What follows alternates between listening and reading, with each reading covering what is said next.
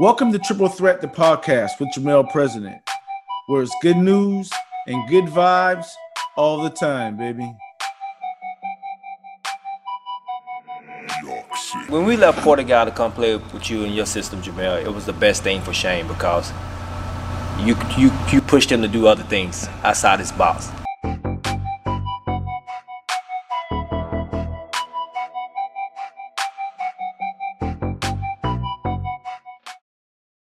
You can follow us on Facebook and Instagram at Jamel President and on Twitter at President Jamel.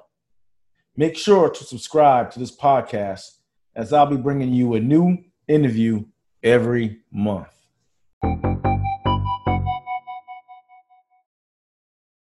Hey, what's up, guys? Just want to drop in for our last episode, Me versus Me, um, to give a another thank you to our guests and uh, to talk about uh, Triple Threat uh, season two. Um, in our first season, we focus on um, the preparation of the student athlete.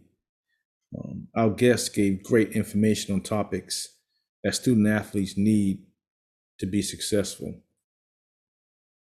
We focused on nutrition and information on asthma. Um, we had NCAA Eligibility Center, um, Barrington Huntley, talked about um, the registration of high school athletes, uh, the GPA um, they got to maintain, um, information about sports agents, um, uh, a, a, slew of information that athletes need that the NCAA covered in our first season. Um, we also mentioned, spoke to uh, college coaches, um, Coach Earl Grant, uh, BJ Mackey, Ben Betts, um, and they really give information on what they look for um, for upcoming student athletes. Also, their trials and tribulations running the waters of, of becoming a collegiate coach. Uh, those things are very important.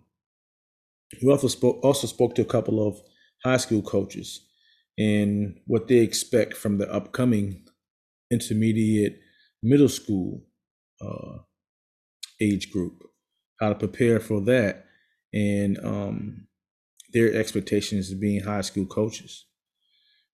Um, we also talked about sex education. Um, N- Natasha Vissa spoke about the distractions um, and things that can happen if athletes, uh, male and females, aren't focused on their craft. How parents need to get involved into um, dealing with athletes and their temptations during that time.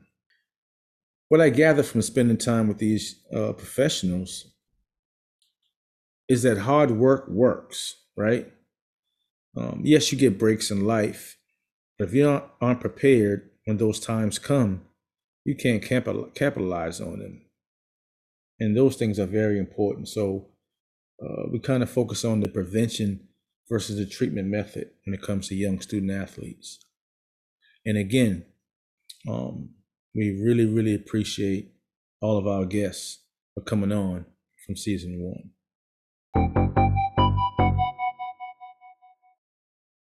My son, Elijah, some of the changes I've seen with his uh, training that he's applied at home and at school, I will say that he's a lot more uh, conscious about what he's putting into his body, what kinds of food he's eating, um, pacing himself. He's doing that sort of thing because coach has him doing a journal. So he's got to record these things and he's got to be honest, and we keep him honest.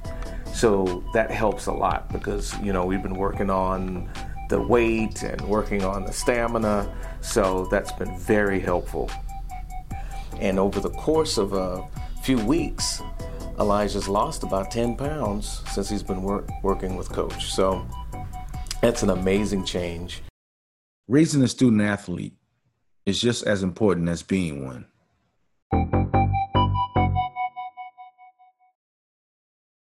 In our second season of Triple Threat, uh, we will focus on the mental stability of the student athlete.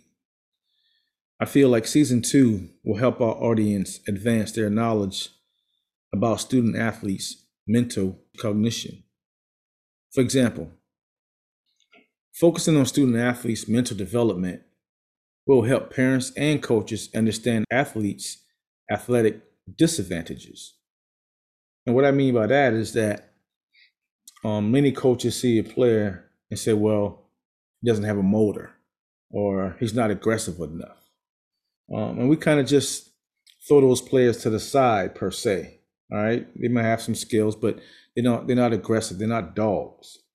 And um, now we got to look at the mental side of that, of the environment, of of what causing that, or what didn't cause that.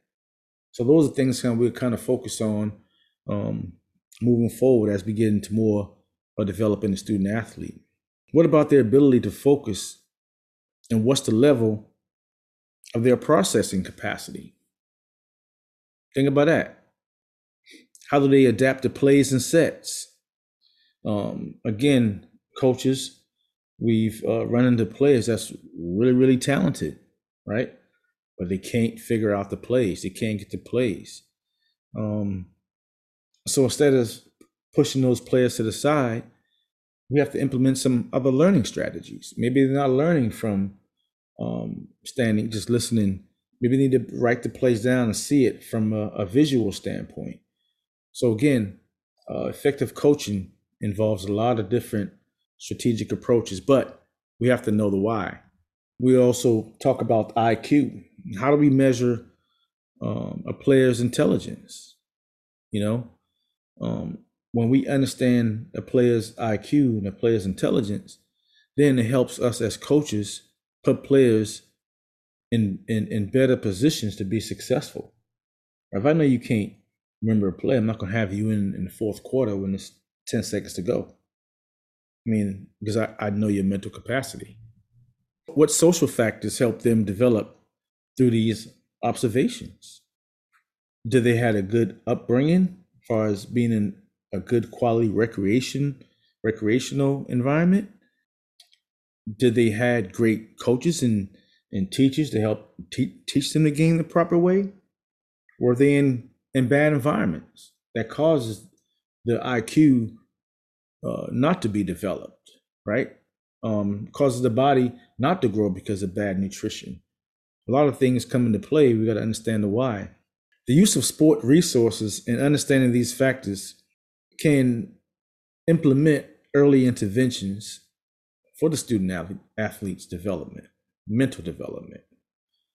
I think that's very important if we look at things and not just look at it from the athletic side, but the mental side, in addition to the athletic side, it, it gives us a, a, a better picture of how we can approach our athletes. So as a result, um, we want to increase the importance of athletes' motivation to achieve, right? Increase their goal setting and help implement anxiety reduction techniques that athletes need so much. You know, they call it butterflies, but it's really anxiety. You know, pre and post um, regulating emotions, pre, pre and post games. You have a great game. How do you regulate that emotion? You have a bad game. How do you regulate that emotion? So it's a lot of things that we want to talk about and make sure um, parents in the community understand the total athlete from a mental standpoint a whole lot better.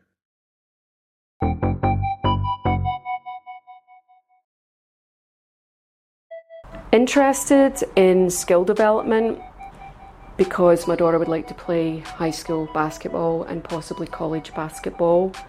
Um, the expectations are, you know, for Jamel are just to communicate with the player and my, my daughter and just make her feel, you know, just continue to, to build her confidence and build her skill set and, uh, you know, support her as she transitions into that um, high school player. Um, and also, then um, he can provide some support with management of uh, getting, uh, looking at colleges and trying to see what the best fit is for her um, and, and, and supporting on that as well. So I think, um, you know, that's really um, a, a really important thing. Raising a student athlete is just as important as being one. In closing, We had a tough 18 months dealing with the pandemic.